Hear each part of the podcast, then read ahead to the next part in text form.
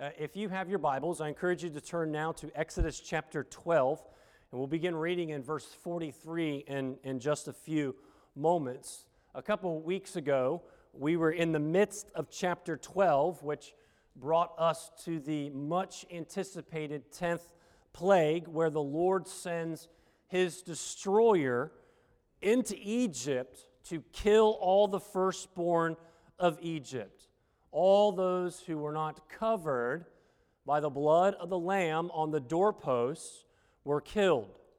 And what a horrific and terrible and terrifying experience. We, we noted all of that. And as a result of the 10th plague and the plagues leading up to it, as the Lord had told them, the exodus of God's people from Egypt has begun right? Pharaoh lets them go, and Egypt pushes them out hastily. You must leave. So we're talking even in the middle of the night. They are gathering their supplies. They're understanding now the Feast of Unleavened Bread. We don't have time for the bread to rise. We have to get out of here. They're, they're able to take the spoils of, of the war, in a sense, as victors, as God has given them favor. They took gold and silver and clothing, all that they could, all that they could carry. And the last time together, we took these two great themes of that judgment, right, of the 10th plague and, and the deliverance that is found in God delivering his people out of, out of Egypt. And we zoomed way out and we saw how those themes run through all of salvation history that the Lord God Almighty brings about salvation through judgment to his glory. And here in Exodus is one of those great peaks here in chapter 12. But ultimately, we see the greatest peak of this theme of the cross of Jesus Christ. I encourage you, if you haven't, if you weren't here to listen to that message, is on the website. You can go back and, and listen to it. Um, we're going to zoom back in now, though, to the text, and, and we're going to get started. And we have a lot to do, so let's get, let's get started there in verse 43 of chapter 12. Would you look with me? And the Lord said to Moses and Aaron, This is the statute of the Passover. No foreigner shall eat of it, but every slave that is bought for money may eat of it after you have circumcised him. No foreigner or hired worker may eat of it. It shall be eaten in one house. You shall not take any of the flesh outside of the house and you shall not break any of its bones. All the congregation of Israel shall keep it. And if a stranger shall sojourn with you and keep the Passover to the Lord, let all his males be circumcised. Then he may come near and keep it. He shall be as a native as the of, native of the land, but no uncircumcised person shall eat of it. And there shall be one law for the native and for the stranger who sojourns among you. And all the people of Israel did just as the Lord commanded Moses and Aaron. And on that very day, the Lord brought the people of Israel out of the land of Egypt by their hosts. Chapter 13. The Lord said to Moses, Consecrate to me the firstborn, all the firstborn. Whatever is the first to open the womb among the people of Israel, both man and beast, is mine. Then Moses said to the people, Remember this day in which you came out of Egypt, out of the house of slavery, for by a strong hand the Lord brought you out of this place. No leavened bread shall be eaten. Today, in the month of Abib, you are going out.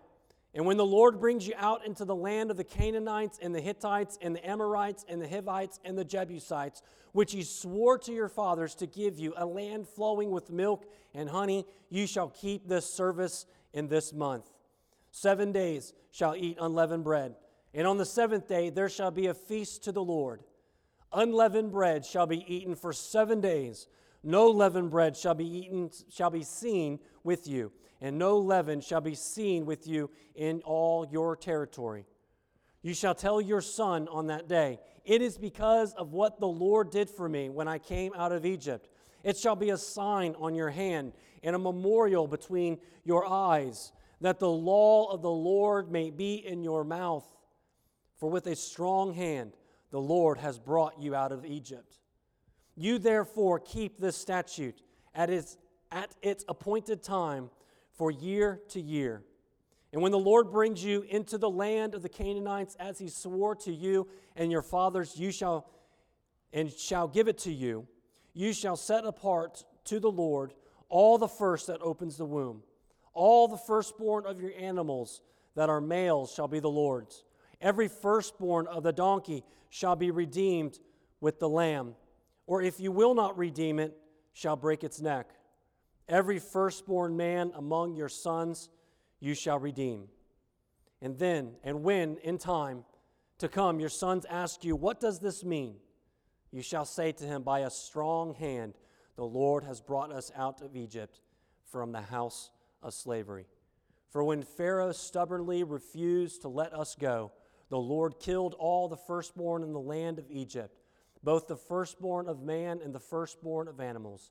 Therefore I sacrifice to the Lord all the males, all the males that first open the womb, but all the firstborn of my sons I shall redeem. It shall be a mark on your hand or frontlets between your eyes, for by a strong hand the Lord brought us out of Egypt. This is the word of the Lord, and may His Holy Spirit move in our hearts to hear, to see His holy, inspired, and inerrant word for His glory and our joy. Amen. One of the struggles that I often come across in, in preaching week in and week out, especially when preaching historical narratives, particularly I'm seeing it here in Exodus, is, is not trying to sound repetitive right? Not trying to say the, the same thing over and over again, the same points, the same thoughts, the same themes, the same ideas over and over again. Now, it may not seem that way to, to, to you, but to me, maybe because I'm immersed in the text all week and have been studying Exodus now for, uh, for months now, probably well over a year now, to me, uh, sometimes I can sound repetitive. Uh, pastors, though, we're, we're human too, and we want to preach good sermons. And we want to, uh, we want to, to, to be relevant with fresh without compromising the sufficiency of, of God's word. And so when we read again another telling of the command to Israel to keep, to observe, and to remember this, this new institution of the Passover and the Feast of Unleavened Bread, I, I question myself reading this text. I'm like, what more can be said? I've preached this text for a few weeks now, it seems like. How, how can I not be repetitive without just making something up? I don't want to do that. But we and I were gently reminded this week that this is God's word, that it is holy, that it's inspired, that it's God's word, which means that even in the repetition, and the repetition, that it's profitable for my growth, for my sanctification, for my edification, as much as it is, much as it is for yours, for your growth, for your training, for your correction, and for our spiritual formation in our Lord Jesus Christ. So, though not named in the text, Christ is all over this passage, certainly as our author, but as these different theological types and fulfillments within this passage. There is a rich theological beauty that is built right into these repetitive passages. I said earlier, for, for weeks, I've been saying over and over and that we cannot stress enough the, the massive importance of the Passover and the, the Feast of Unleavened Bread, right? Because not only historically, but, but also understanding where our salvation comes from, where it's built upon. And so to celebrate the Passover was for them to, to recall of God's great work of salvation of his people throughout history, to, mem- to remember it, to remember it and to memorialize it. Now we don't celebrate the Passover, we talked about that. But we do gathering, we celebrate the cross, uh, and the resurrection of our Lord Jesus Christ every Sunday. As the Apostle Paul tells us in 1 Corinthians 5, that Christ is our Passover lamb. The true story of, of Israel's escape from Egypt demonstrates to us some great doctrines of the Christian faith. Let me just highlight some of those that we've, we've been going through. We've, we've learned much about sin and judgment, right? For, for God sent plagues against Egypt, He was judging them for their sin. We've learned much, we've gained much about the doctrine of God. That He is sovereign as creator and sovereign over man. And, and in His sovereign grace, He has elected has His election of His people. Why did God rescue the Israelites? Because they were the people of His choice. And in the Passover, we explicitly see substitutionary atonement. They are saved. They are literally passed over by the blood of the Lamb that was offered in their place. We see the idea of propitiation come out because the blood turned aside the wrath of God. Here's another. We see the communion of the saints. We'll talk more about that today that God's people shared the Passover together. And as they did, they remembered together the salvation that God had richly provided. We see even sanctification in the Feast of Unleavened Bread because God told them to sweep out the yeast, which of, of all of their lives, and we saw in our passage, in all of their territory, none of these things, none of that should be anywhere near them because it's a representation of the old life of, of sin and in the old world. Another pillar of soteriology we see introduced here in chapter 13 is the doctrine of redemption, which we'll spend time this morning in. And so we're getting almost, almost a complete theological education right here in these chapters of Exodus. And maybe that is the point of all of this repetition. Maybe that's why we're to read this. We're like, didn't I read this already?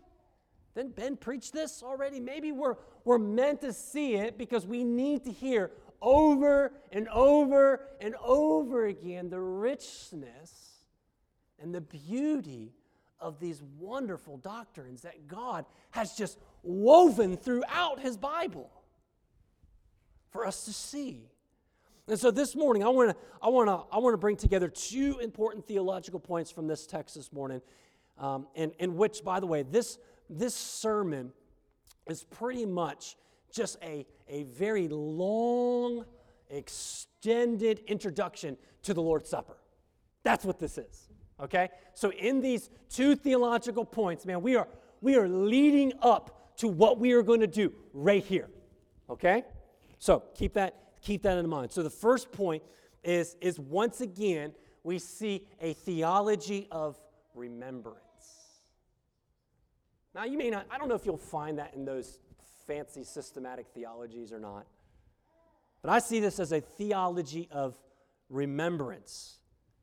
In verses, in verses 43 through 51 in chapter 12 and in, in chapter 13, 3 through 10, again, we hear the description once again of the institution of the Passover and the feast of unleavened bread. Now remember, just as a quite just a quick remi- uh, reminder, right? The, the Passover was about remembering how God had passed them over in judgment right? God had spared them. They deserved wrath, they deserved judgment, but by God's grace and His infinite mercy, He had provided a, a lamb, a Passover lamb, to, to cover them so that they would not be killed by the destroyer because of their sin.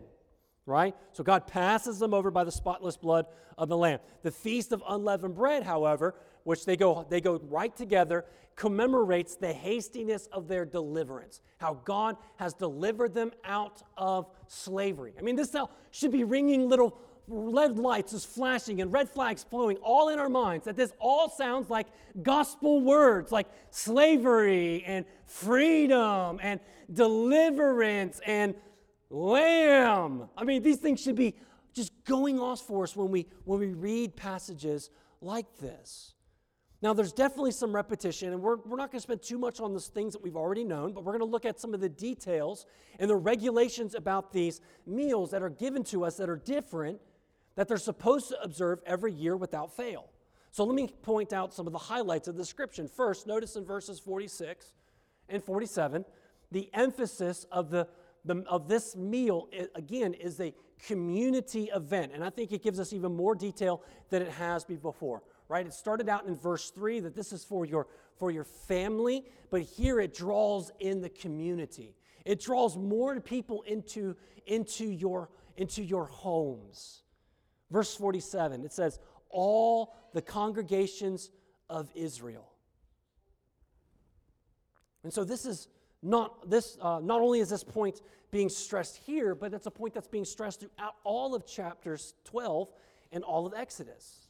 It says that there's one lamb per household, but to invite more in so that there is no leftovers. So if there is no, remember they're supposed to. If there's anything left over, they're supposed to burn it. But let's not waste anything. If you have a small family or if you have a mid-sized family and you got a lamb and you know that that can feed you and another family, invite another family in to be a part of that meal. Meaning we are eating together. They are all eating together. They are bringing people into their homes. The bones of the lamb are, are not to be broken or separated. And there's a symbolic significance, again, of the no division among the people, but unity. And just as a, a hermeneutical note here, the Apostle John quotes this verse in reference to Jesus on the cross as none of his bones were broken. Now, just again, as a hermeneutical note, Moses' intent here is not prophecy. That's not Moses' intent here. But rather, what we see is John is rightly understanding and he's rightly affirming what Paul just flats out says in 1 Corinthians chapter 5 that Jesus is the Passover lamb. That's what's being said there. That Jesus is the Passover lamb. And so, like the Passover lamb, Jesus' bones were not broken. And so, the, the whole point for them in this is that everyone in the covenant community is to be participating together. There is a, a drawing together of unity. This isn't just an individual event, but it's a communal event. And so we understand then from this that a right theology of remembrance draws us in together in unity. You know, it's, it's, unfor- it's unfortunate that, that in our Christian culture that so many um, have, think that salvation is entirely based upon these individual terms. It's, it's kind of an, uh, unfortunate. You've heard phrases like personal relationship with Jesus. You've heard words like that. You've heard phrases that you, that you, make, that you can have a personal relationship with, with Jesus, or I have a personal relationship with Jesus, or, or Christianity is about what God has done for me. Now, I don't want you to think that Christianity or the, or the gospel is not personal because it very much is personal. It's very personal. In fact, it's so personal, it's so personal that it changes us internally, right? I mean, it's personal in the sense that it, it changes us internally from the inside out. I mean, there's, there's nothing more personal than that. However, when these phrases are often used, like personal relationship with Jesus or personal relationship with Christ, or, or Christianity is about my relationship with Him only, or just about me, it's, it's what often what it is. It becomes the mantra of those who do not want any accountability. Or, want, or, or do, do not want any obligation or, or duty or service to others or any kind of commitment to others. And so, yes, by God's grace, He saves us individually, as individuals, out of sin and out of death. But He does so in order to do what? But to bring you in. He delivers you out to bring you in and into His family, to unite you with His church, with His people, with this communion of saints. And so that's all of us. Those who are in Christ, those who are in Jesus Christ, we have, we have something greater than anything else in this world. We have more in common with our brothers and sisters in this room this morning than we do with the rest of the world. And that is that we are covered by the blood of the Lamb of God. And in salvation, in the work of Christ, in the work of the, the Holy Spirit, God has joined us together. He has brought us together, not to do this alone. I'll give you a biblical example of this. He says in, in, in Titus chapter 3, 4, 4 through 7, when the dark, when the, excuse me, when the kindness and love of God our Savior appeared, He saved us, right? Okay, listen to listen to these, right? Not because of the righteous things we have done, but because of his mercy, he saved us through the washing of rebirth and renewal by the Holy Spirit, whom he poured out on us generously through Jesus Christ our Savior, so that, having been justified by his grace, we might become heirs, having the hope of eternal life. I mean, you see that. There's not just, there's no, there's no eyes there, there's us and, and we. Salvation, again, it is personal, but it unites us corporately, which is why Hebrews 10 25 says we are not to neglect meeting together. The Passover united them as one community. That's what it's for. You're, this is one community in their salvation. God saved you together. And guess what? We do the same thing when we gather and when we share in the Lord's table. We come together and we recognize yes, this is very much the most personal thing in my life, but it's together. It's together as, as the church. And this meal is powerful and a profound symbol of our unity and our community together as a congregation. 1 Corinthians chapter 10 verse 16 the cup of blessing that we bless is it not a participation in the blood of Christ the bread that we break is it not in participation in the blood or the body of Christ because there is one bread listen we who are many are one body. One. For we all partake of the one bread. This isn't a personal meal. This isn't takeout. Take it and go, right? This is why we, we, we don't take the Lord's Supper at home when you're doing your quiet times individually. You don't, we don't do that. You don't do that. But this is by the power and presence of the Holy Spirit. Those who eat and drink of the cup, we are spiritually connected as, as the church, as the bride of Christ, united in Him as one body. Let's look at another facet of this meal that's explained for us. In verses 43 through 45, the Lord is making it very clear who can and who is not to participate in the Passover. He says, No foreigner, no slave, no hired worker, no stranger, who is a sojourner through the land, meaning, if you are not an Israelite and you do not bear the sign of the covenant, then you are not to take of the Passover. Now, I think that this is put here explicitly in this repetition because if you remember previously, when they left the land, there was a met, there was a quite a bit of a host of people that went with them, people who were not a part of their group, who were not Israelites that went with them. And the Lord is commanding them. He is telling them there is a distinction. They can go with you, but there is a distinction between you and them. As he's already been laying out this distinction throughout Exodus, the distinction between his people and Egypt. And we still do the same thing. We still do the same thing in, in the church. In fact, we are commanded by Scripture to do so. We maintain, as, as a church, biblical church membership that only baptized believers can be church members. And then visibly, when we come to the Lord's table, that is, that is shown. The Lord's Supper is, listen, the Lord's Supper almost by very by its very definition is exclusive or a better word maybe would be discriminatory. It discriminates by its very nature because it's marking off to the world and to those who are watching who are not of Christ to see who is in and who is not. Right? This is what 1 Corinthians 11 is warning about in verses verse 27 to 29.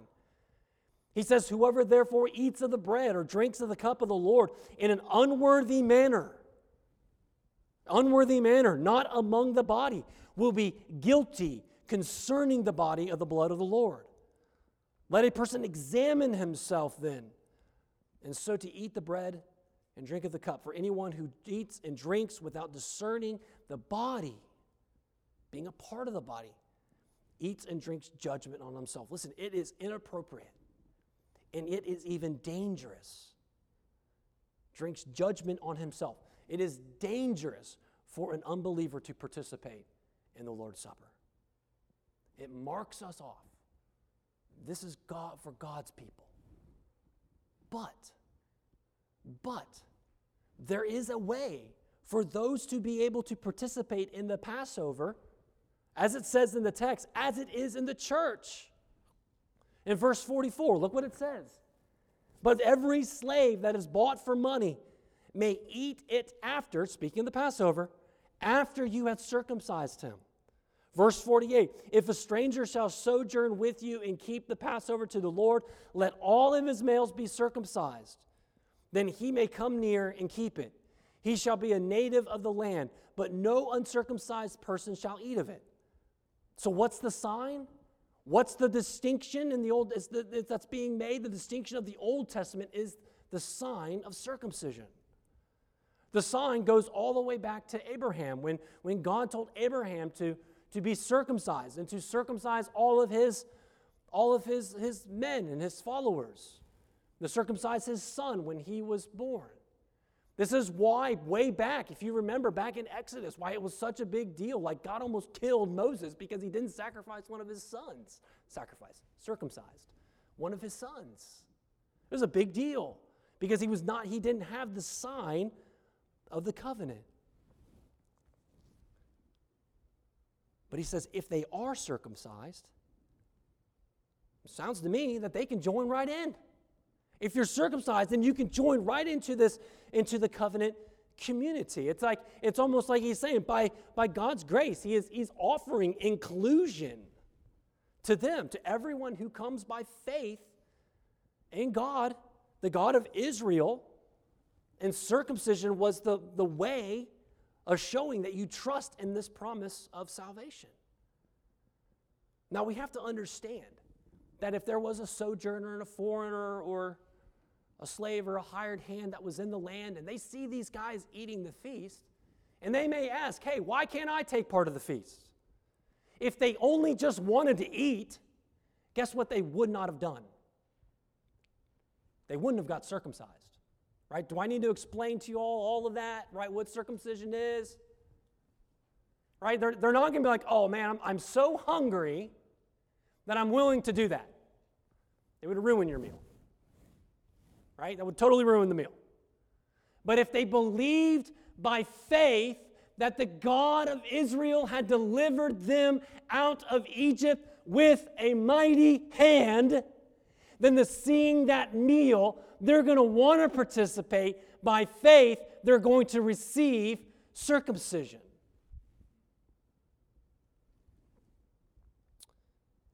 This is pointing to salvation. Salvation for them, but pointing to salvation to us. Now, salvation for us, praise God, is not by the sign of the circumcision of the flesh, but the circumcision of the heart. The circumcision of the heart by which the, the Holy Spirit does in faith, as we have faith in Jesus Christ. So, again, the, the outward sign that we're given is not circumcision, it's the circumcision of the heart, which is then expressed as every believer who comes to the Lord's table. Let's keep going in chapter 13. We're drawn in more to this theology of remembrance. In verse 3, he gets right to the point. He says, Remember this day in which you came out of Egypt, out of the house of slavery, for by a strong hand, by a strong hand, I love that, the Lord has brought you out of this place. Love that. This place, like almost like there's disdain. Brought you out of that mire, out of that muck, out of that slavery. Now we already know that the Lord has told them that this is a feast that is to be remembered and memorialized, right? It was the Lord who brought you out of slavery. And this is why the unleavened bread, again, is, is just so symbolic. It's so significant in this seven day meal because of this God of faith, of this God who is faithful in keeping his promise. You see it day after day after day after day. That this God who made this promise has now delivered his people. But then when we look to Christ, he came and he inaugurated a new covenant. And he also gave us a meal, didn't he? A meal we've been referencing almost all morning, right? A meal that we've, we are looking forward to taking today. A meal that is what? A meal of remembering and memorializing. Memorializing what? Our deliverance out of Egypt? No. Even greater. Our deliverance out of sin and death. And out of the chains of sin and death. I mean, did you not, did you not hear did you not hear that confession this morning about sanctification? That's what he accomplishes. That's the deliverance. And Christ reminds us with these simple features of bread and wine. God often presents to us the benefits of salvation to us in the form of a meal. And he does so for us to be reminded. The Lord's Supper is, is simple. I mean, we, this, is, this is all the food here, right? And drink that's going to feed us all. It's very simple. Little bits of bread and tiny cups of juice. But each time we take it, it helps us understand the gospel visibly. It helps us understand visibly by, by, by making the salvation something that you can see and something that you can touch and something that, that is, is so real that you can taste it. Here's our evidence, right? We can see, that we can we taste, and that we can know. And the more that we study the, the Feast of Unleavened Bread, and for that matter, the Passover, the more we understand and realize that, that these meals, these, they were great mystery. They were a great mystery. And for that reason, they were not simply a meal just to share, but they are a meal to explain. Right? It's a meal to, to explain to the, to the people and to their children. And same goes for the Lord's Supper that we'll be taking this morning. It's profound and it's mysterious, but it's physical and spiritual. And so we need to talk about it, which is exactly what we do every time we take of the Lord's Supper. The Lord commands it to them in verse 8 to tell their sons on this day that it is because of what the Lord had done, had did for me when I came out of Egypt. And it shall be to you a sign on your head and a memorial between your eyes, and the law of the Lord may be in your mouth. For with a strong hand the Lord has brought you out of Egypt. I said this a couple weeks ago, but I think it's amazing. I think it's amazing that the Lord just builds right into the, the DNA of our children curiosity. You guys remember when I said that? They build right into the DNA of curiosity of what and, and why. Children ask a lot of questions. And let me tell you, children ask a lot of questions on rainy days, by the way. Like yesterday. I must have been hit with a thousand questions yesterday per child. What and why? They're so inquisitive. And God, in His mercy, gave parents to their children Right? He instituted this, right? He, inst- he instituted the family. He created this. This is by his design that children are to have parents. And parents are to tell their children of the Lord. To answer the questions to the next generation. To tell them why and what we are doing every Sunday. And I think I've, I've mentioned this several times now, but there's, there's really not a, a Sunday that goes by that when we take the Lord's Supper, there's not one of my children that asks, What's going on? Can I have some? You know, that kind of thing. And that opens up the door, right? To not only remember, but to tell them. This is why I take the Lord's Supper. This is why we take the Lord's Supper together. Do y'all, some of y'all with your children that have grown up, do you remember telling them that?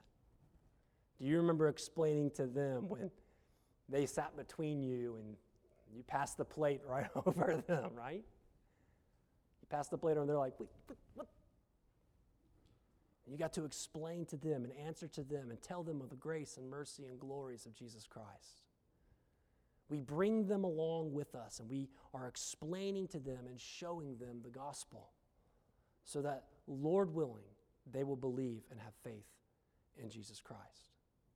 And as parents, listen to me here, as parents, this too is an act of faith, isn't it? This is an act of faith and, and trusting in the sovereignty of God that by His design, He has put them there to see these things, to experience this, to watch the church take these things, to watch uh, Brother Richards take the Lord's Supper, to watch Patrick take the Lord's Supper, watch Elizabeth and, and Brother Dick and Miss Debbie take these things. And they're like, why is everyone else taking it but me? And by God's design, the next generation is, is, is watching them, watching you. And we get to show them the joy of knowing follow, of following Jesus Christ. And we're trusting in the sovereignty of God that if it be His will, He would be using those things, planting these little tiny seeds into their tiny little hearts to draw them to Himself. That's faith. That's faith. And we can trust in His sovereign God that He will do that. I'm preaching almost as a daddy here.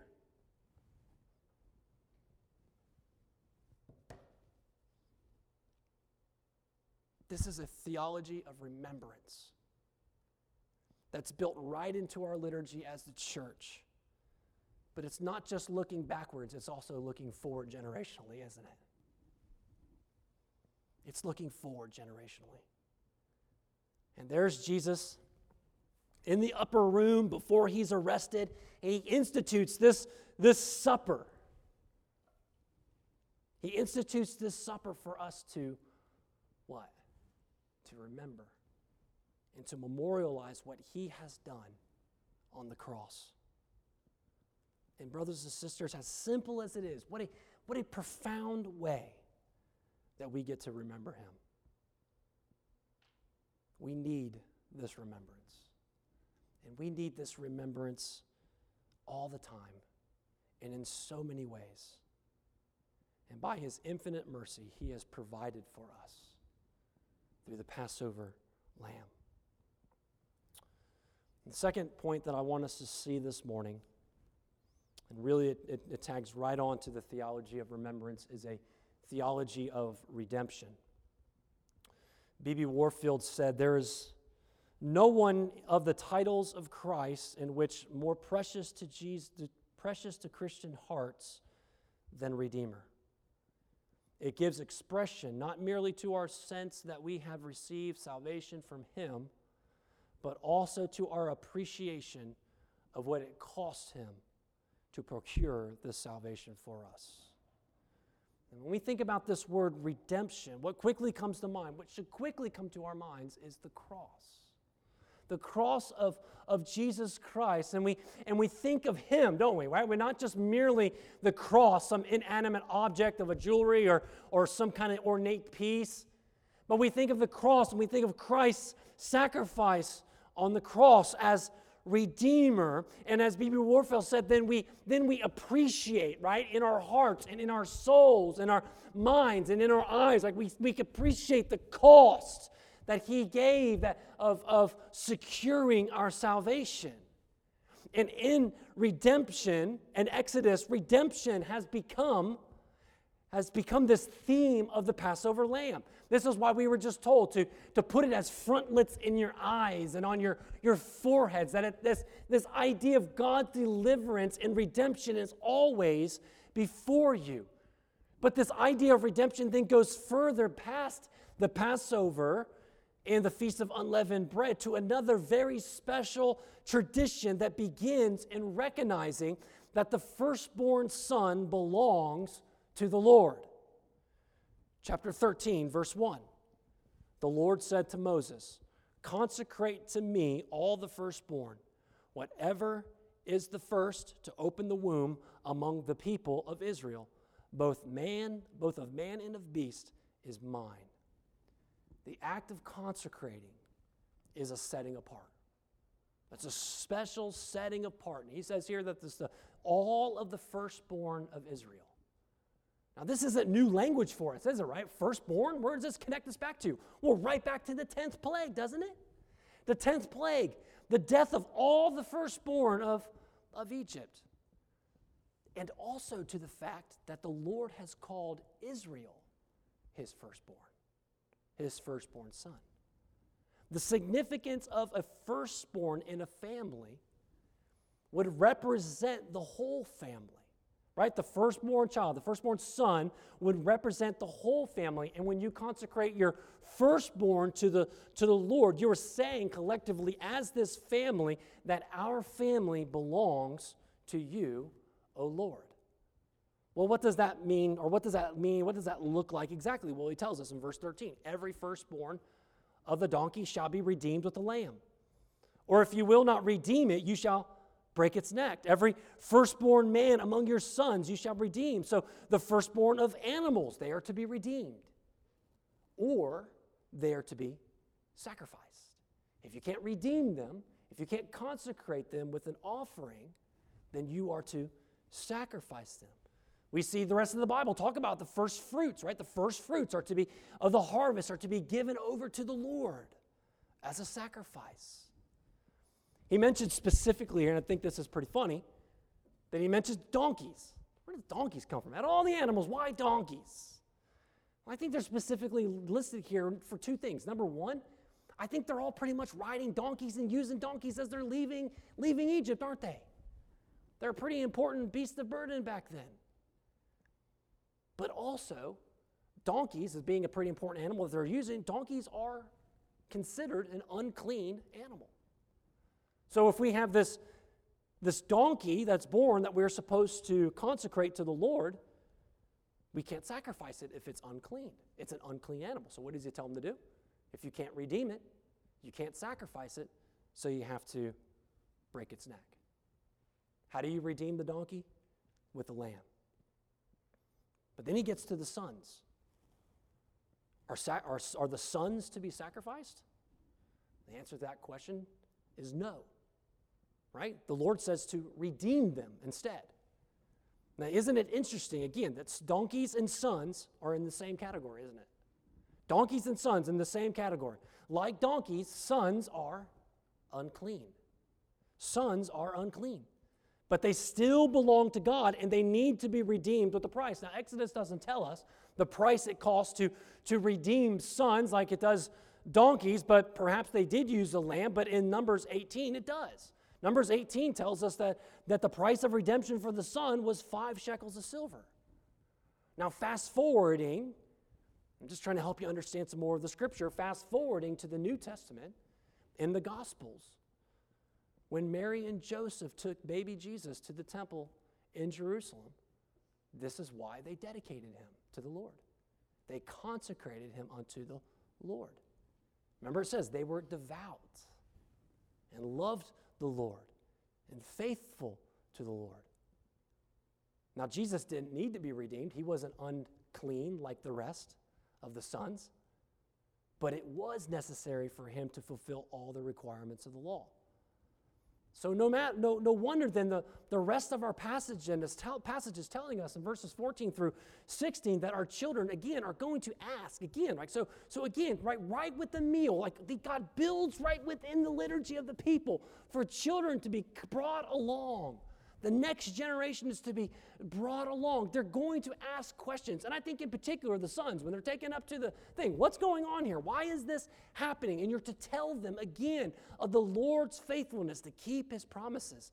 and the required sacrifice to redeem you. Son, this dove, these shekels, this lamb is given for you.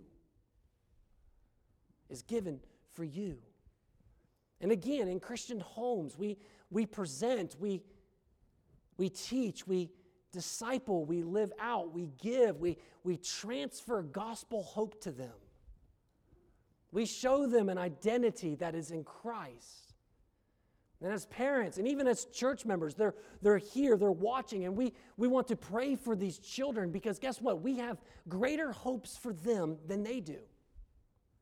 A greater hope for them to be in Christ and to follow Jesus and to be satisfied in Him alone and to be forgiven and to know what it feels like to have that kind of identity is massively important. Massively important.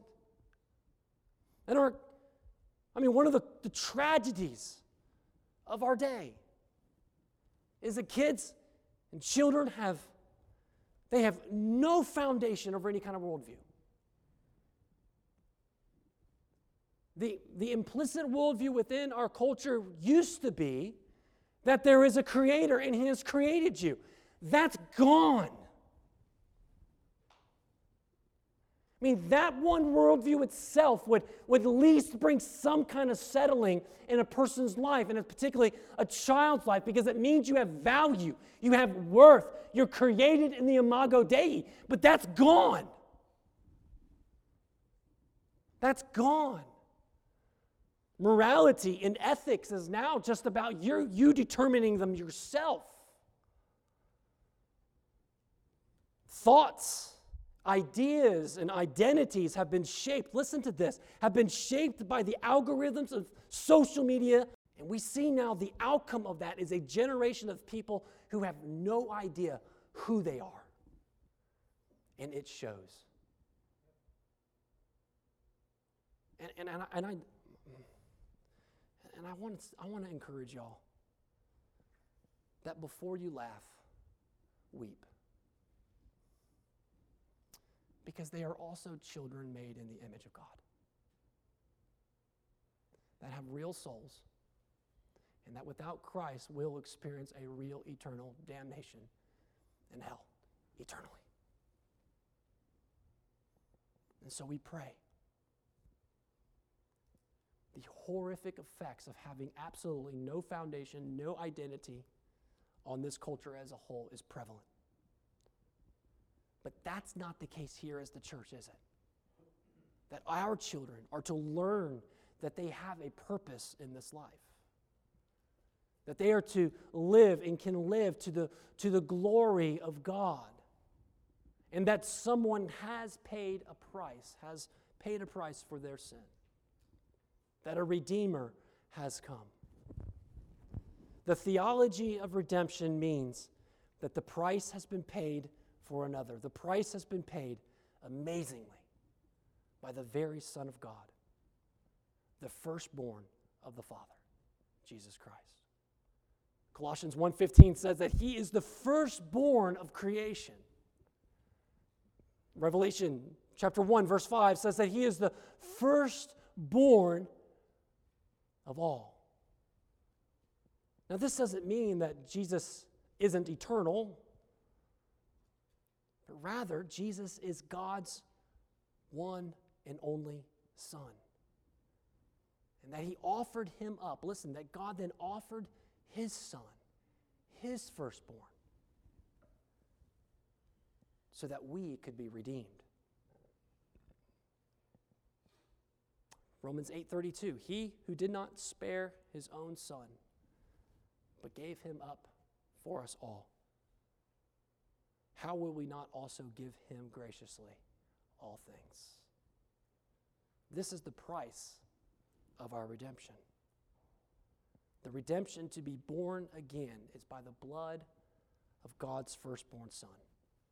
In 1 Peter chapter 1, 18 through 19 says, knowing that you were ransomed from futile ways inherited from your forefathers, not with perishable things such as silver or gold but by the precious blood of Christ, like that of a lamb without blemish or spot. I think Peter got it, didn't he? Do you see the emphasis in that text on the cost? Look at the emphasis on the cost of our redemption, the precious blood of Christ. I can't I cannot think of a greater usage of that word, precious, than in that context. What else can be more precious than the blood of Jesus Christ? Now, this is all information in a lot of ways that we know. We know Jesus is our Redeemer, but do we know the implications of this?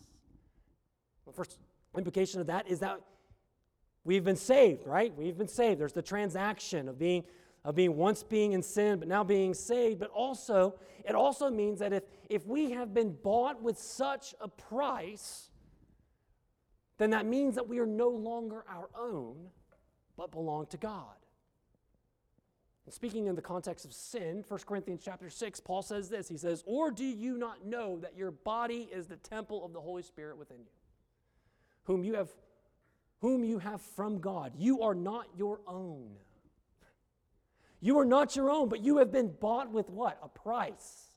As Peter says, with the precious blood of Christ. So glorify God in your body. So, because of the cost, the blood of Christ, that means then the demand on our life is what? That we are not our own. The demand is, is very high, isn't it? Jesus says, Come and die to yourself. Take up your cross and follow me daily. The act of understanding of our redemption and remembrance of these things is like we're coming to die of ourselves. We don't come here as people who are fully boasting in ourselves, but we come as people who have died to ourselves but yet alive in Christ. We've, we've been humbled to understand that. And so, with that demand being on us, and that, that's such a high demand being on us, we need to also understand that, that in that demand, as high as that is, we still understand that built within this, as Christ as our Redeemer, that it is our only source of security and our hope. The Heidelberg Catechism asks this, I believe, in the first question. It says, What is our only hope in life and death? Answer That I, with body and soul, both in life and death, not my own, but belong unto my faithful Savior, Jesus Christ, who with his precious blood has fully satisfied for all my sins and delivered me from the power of the devil, and so preserves me without the will of my heavenly are with me with the heavenly father. Not an hair can fall from my head. Yes not a hair can fall from my head. Yes that all things must be subservient to my salvation, and therefore, by his Holy Spirit, he also assures me of eternal life and makes me sincerely willing and ready to live unto him. If we belong to him and we are not our own, then listen to what that, what that just said. Then that means that we are forgiven, we are reconciled, we are delivered, and we are saved forever in the hands of a sovereign, loving, heavenly Father. And I want to give you one more implication. implication.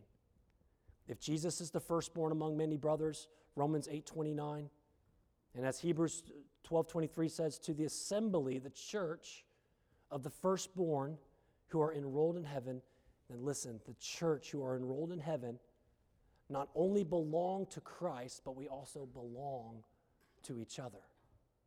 Redemption has accomplished our adoption as sons, but as I said from the very beginning, as sons into a family, into the family of God. And one of my, one of my favorite passages to uh, speaks of this, one of my favorite passages in all the Bible, uh, Ephesians chapter 2, verse 13, it says this. It's going to be up on the screen. Read it with me. But now in Christ Jesus, you who were once far off, you have been brought near by the blood of Christ, right? So there's there is redemption right there, right? We were once far off and we need to be brought near, and by the blood of Christ, He has brought us near. For He Himself is our peace, who has made us, the church, both one. That's unity, right? That's the, that's the body of Christ, and has broken down in His flesh the dividing wall of hostility abolishing the law of commandments expressed in ordinances, that he might create in himself one new man in place of two, so making peace, and might reconcile us both to God in one body through the cross, thereby killing hostility. And he came and preached peace to you who are far off, and peace to those who were far near. For through him we have both access in one spirit to the Father. So then you are no longer strangers and aliens, but you are fellow citizens with the saints and members of the household of God. Isn't that wonderful? Isn't that wonderful? What a testimony that we can, we can see that, that it's broken down all the hostilities between us. It reminds us that we are not alone, but we are together. We are in community. We're in unity with the church by, by the Holy Spirit, all because of the redemption of Jesus Christ by the blood of the Lamb.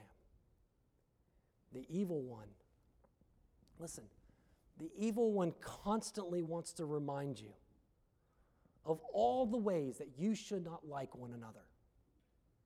He's going to remind you all the ways that you, you should not like this person or, or that person's. All the little annoyances are going to are gonna peak and, and highlight why you don't like them or why you shouldn't like them. All the, the differences that you may have, right, with them are all going to come to the surfaces. All the disagreements, all these small things. You're going to see every fault, you're going to see every failure uh, of, of someone else before anything else. That's what the evil one wants to do.